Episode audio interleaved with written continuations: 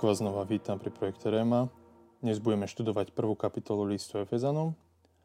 Hneď na úvod vás pozývam, aby ste si tento text viackrát prečítali, aby, aby ste ho mali pred sebou, možno si zaznačili nejaké veci, ktoré, ktoré by ste chceli pochopiť, alebo im nerozumiete, alebo sa vám zdajú, že uh, nerozumiete, prečo v tom danom texte sú.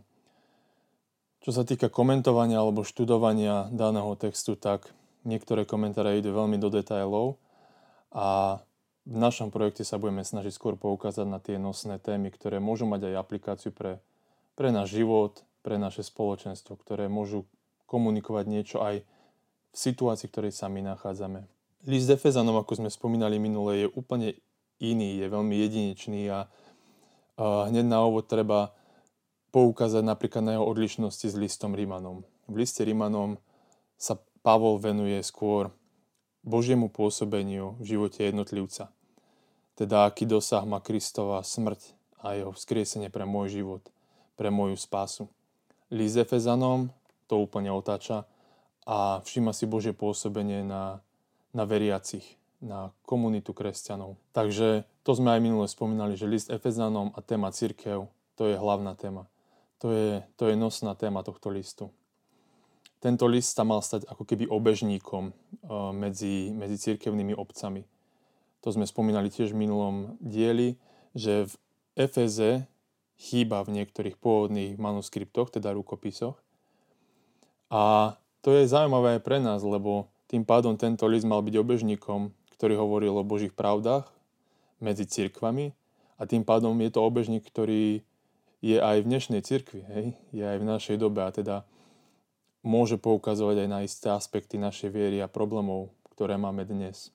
Existuje jedna zaujímavá hypotéza, že vlastne prečo to v Efeze chýba v pôvodných manuskriptoch. Jedna hypotéza je taká, že Pavol bol v Efeze 3 roky a bolo nemožné, aby nenapísal žiadny list v cirkvi, kde pôsobil, kde, kde napísal aj iné známe listy. Takže to len taká zaujímavosť na úvod a môžeme sa pustiť hneď do, do textu. Hneď v prvotnom pozdrave a vstupe do listu sa používa termín svety. Hneď na začiatku sa používa termín svety, ktorým Pavol oslovuje veriacich. Je to veľmi zaujímavý termín, pretože v greckej terminológii tento termín označuje niečo, čo je oddelené. Niečo, čo je oddelené od tohto sveta, od noriem tohto sveta, alebo je oddelené Bohom pre nejaké konkrétne poslanie. A teda nejde o termín svetosti, ako by sme ho mohli chápať my, ako nejaký morálny zmysel alebo etický zmysel, že som svetým na základe toho, čo robím, alebo na základe dobrých skutkov. A v tom je zaujímavé sledovať tú Božiu iniciatívu, že tá svetosť nepochádza od človeka, ale iniciatívne je tomto Boh. Boh, ktorý si oddeluje veriacich v Efeze pre konkrétne dielo. A takto je vlastne naznačený aj problém cirkvi. Problém, ktorý bude sprevádzať vlastne celú jej históriu. Že nie všetci svetí sú aj verní. Keďže v niektorých prekladoch sa nepoužíva slovíčko alebo termín svety, ale verný. A v 5. kapitole, 25. až 27. verš, je opísaná církev ako církev, ktorá je nepoškvrnená. Ale Pavol a autor tohto listu, ktorý v Pavlovskom duchu píše, si nepoškvrnenosť cirkvi nepredstavuje ako jej podstatu, ale ako jej cieľ a smerovanie. V druhom verši vidíme ten klasický pozdrav, milosť a pokoj. Milosť je v tomto liste spomínaná až 13 krát, viac ako v liste Rímanom a vo mnoho bohačom zmysle. A kľudne môžeme povedať, že list Efezanom je listom, ktorý píše o milosti, alebo listom milosti. Je tam aj ten známy verš milosťou ste spasení, ktorému budeme neskôr venovať pozornosť. Tretí verš začína úvodnou modlitbou a táto modlitba má charakter hymnu. Nie je citátom staršej piesne, ale je dielom odosielateľa tohto listu. A niektoré výroky a obrazy môžu byť zo staršej pavlovskej tradície. A tu stretávame hneď prvý, prvú tému, takú nosnú tému tohto listu, keď sa tam píše o všetkom nebeskom a duchovnom požehnaní. Toto nebeské duchovné požehnanie už navádza akýsi eschatologický rozmer tohto listu. Je to vlastne list, ktorý bude rozprávať o, o duchovných veciach, ktoré vďaka Kristovi nie sú vzdialené, ale sú blízke. Bude hovoriť o skutočnostiach neba. A nebo je veľmi dôležitý termín, ktorému sa budeme venovať, pretože nebo bolo pre Efezanov alebo ľudí v tedajšej doby niečím, čo bolo vzdialeným. Podľa tehdajšieho obrazu sveta bolo nebo vzdialenou realitou a medzi zemou a nebom Existovali isté mocnosti, ktoré, ktoré vplývali na človeka. Existovali zlí duchovia, ktorí ovplyvňovali jeho osud. A tak to bol vlastne človek ponechaný na pospas. Bol ponechaný na pospas osudu, bol ponechaný na pospas pôsobeniu týchto mocností a, a silám.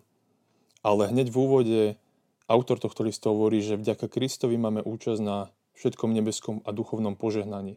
A teda aj napriek tomu, že žijeme tu na zemi, Církev a, a veriaci sú prenesení do nebeskej sféry a majú účasť na tejto nebeskej sfére a tá sa stáva ich perspektívou. Štvrtý verš ponúka ďalšiu zaujímavú perspektívu pre mňa osobne, pretože sa tam spomína, spomínajú slova o vyvolení pred stvorením sveta. A tieto nadvezujú na staršie kresťanské hymny, tie vznikali už vlastne v dobe Apoštola. A zaujímavosťou je, že vlastne podľa týchto hymnov bol Kristus u Boha už pred jeho narodením a pozemským životom. A to je skutočne zaujímavé, lebo ja osobne, keď sa pozerám na dielo a pôsobenie Iša Krista, tak si predstavím jeho život, ktorý začal vlastne narodením v Betleheme. A je zaujímavé, alebo teda otázkou znie, že či sme sa niekedy zamýšľali nad tým, že, že Kristus bol už u Boha skôr. Že Kristus ako božská osoba nevstupuje do dejín alebo do stvorenia sveta len tým, že sa narodil v Betleheme. Jednoducho on už bol s otcom pred stvorením sveta. A teda bol jeho prostredníkom. Zároveň sú v tomto verši kresťania vyzvaní, aby boli pošk- bez poškvrny pred Božou tvárou. A toto prirovnanie pochádza z oblasti chrámového kultu, kde boli obetované zvieratá bez poškvrny. Ide zase o, o synonymum svetosti, a oddelenia od sveta. To však neznamená izoláciu, ale odstup od noriem a hodnú od okolia. A tak môže kresťan vnášať vedomie o Božej blízkosti do, do noriem, hodnú od a vlastne do sveta, v ktorom žije a pôsobí. Ďalšou kľúčovou témou je aj chvála Boha. V 5. a 6. verši sa vyjadruje svetosť, ktorá je paralelne opísaná ako poslanie chváliť Boha. Používa sa tam termín chvála slávy.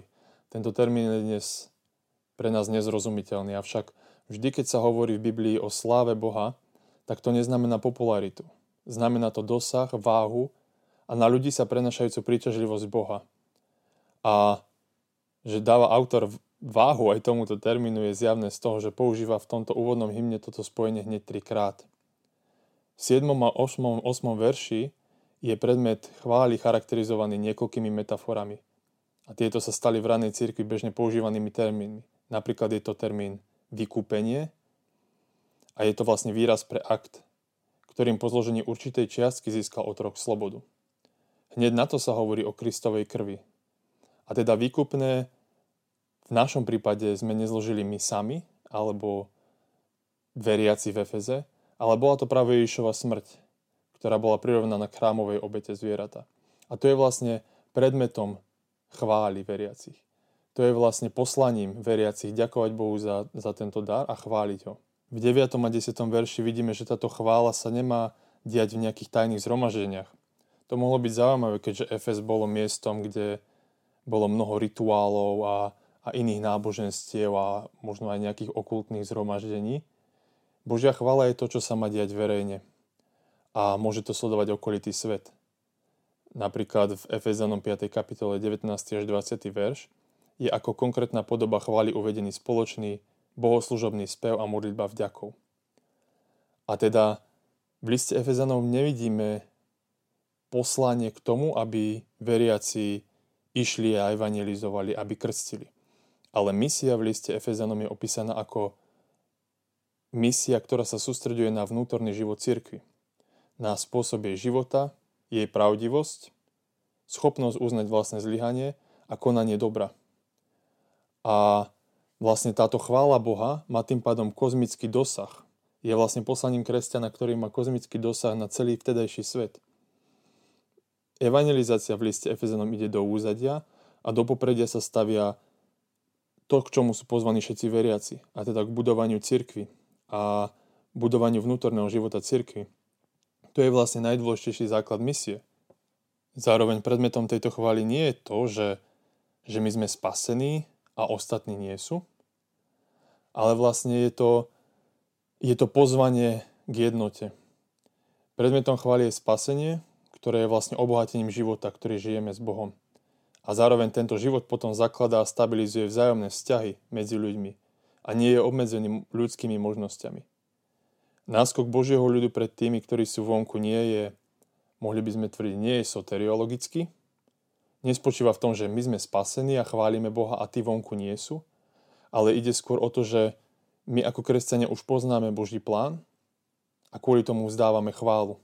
A kvôli tomu vzdávame chválu verejne, aby okolitý svet videl, kvôli čomu vzdávame chválu. 15. veršom začína druhá časť prvej kapitoly, ktorý by sme mohli nazývať aj Pavlova modlitba. Od 15. verša Pavol ďakuje za vieru adresátov a teda neberie vieru Boha ako samozrejmosť, ale ako za skutočnosť, ktorá je, ktorá je darom a teda v tom je nádej kresťanov. 17. verš obsahuje také predpoklady alebo základy učenia o Trojici, keď sa píše o, o Bohu Pána Ježa Krista, Otcovi Slávy a o duchu múdrosti a zjavenia. No asi najdôležitejšie sú posledné tri verše, ktorých je Kristus predstavený ako hlava všetkého, ako ten, ktorý kráľuje nad mocnosťami a pánstvami. Je zaujímavé sledovať tieto dva obrazy. Kristus ako hlava a Kristus ako ten, ktorý je pánom všetkého. Ako sme už spomínali, vtedajšia doba sa pozerala na mocnosti kniežestva a pánstva, ktoré prebievali medzi zemou a nebom a tieto mocnosti vplývali na človeka a boli, človek bol ponechaný na pospas týmto mocnostiam. V týchto posledných troch veršoch je stanovené a definované to, že Kristus a jeho víťazstvo spočíva v tom, že odzbrojil tieto mocnosti a teda, že nemajú na človeka vplyv alebo nemusia mať na človeka vplyv. Zároveň obraz Krista ako hlavy je veľmi zaujímavý. Tento obraz spoločnosti ako organizmu nebol vyslovne kresťanský. Vidíme ho už u Platóna alebo napríklad Aristotela, kde sa na spoločnosť pozera ako na, na organizmus, ktorý vzájomne funguje a rastie. A tento obraz neskôr aj autor tohto listu zrejme prevzal aby opísal církev ako, ako organizmus, ktorý, ktorý je stále v procese, ktorý rastie, ale zároveň hlavou tohto organizmu je, je Kristus. Kristovi ako hlave cirkvi boli všetky tieto mocnosti podrobené a, a dané pod jeho nohy, čo je vlastne symbol jeho víťazstva a dominancie. Zároveň sa tam používa termín plnosti alebo zgreštení pleroma, ktorý sa používa aj na označenie plnosti času. Zároveň v tomto kontexte vidíme, že ako keby tá plnosť času už nastala a tou plnosťou je, je církev a Božie pôsobenie v cirkvi. Na záver si môžeme spraviť krátku rekapituláciu toho, čo sme dnes povedali a kľúčových tém. Hneď na úvod to bolo vysvetlenie termínu svety, neskôr, čo to znamená všetko nebeské a duchovné požehnanie – čo je predmetom našej chvály, čo je misiou cirkvy a poslaním každého kresťana.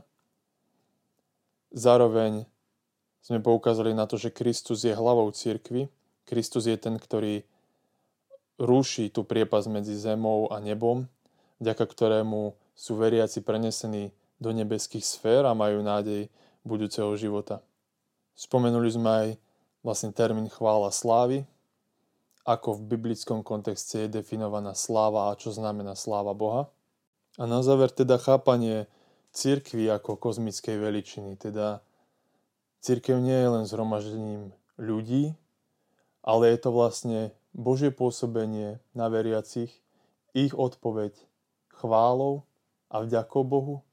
A vlastne táto chvála mení okolité prostredie a mení perspektívu okolitého sveta. Čo sa týka reflexie alebo nejakých otázok na záver alebo aplikácie, tak by sme si mohli dať jednu otázku na zamyslenie, ktorá vyplýva z dnešného textu. A to je otázka, že ako ja vnímam pôsobenie Boha na svoj život. Vnímam to tak, že Boh je ten, ktorý je hlavou, ktorý je pánom nad všetkým, alebo vnímam, že isté sily konajú proti mne a teda, že môj život je ponechaný osudu, že raz mám šťastie a raz sa mi darí, nedarí, hej, že istá karma pôsobí na mňa. Je to otázka pre nás, lebo táto viera určuje aj to, ako budeme žiť, ako budeme zmýšľať o sebe a o Bohu. Či skutočne veríme a vyznávame, že, že Boh je pánom nad všetkým, alebo sa necháme podvoliť týmto mocnostiam a okolnostiam, ktoré plývajú na náš život.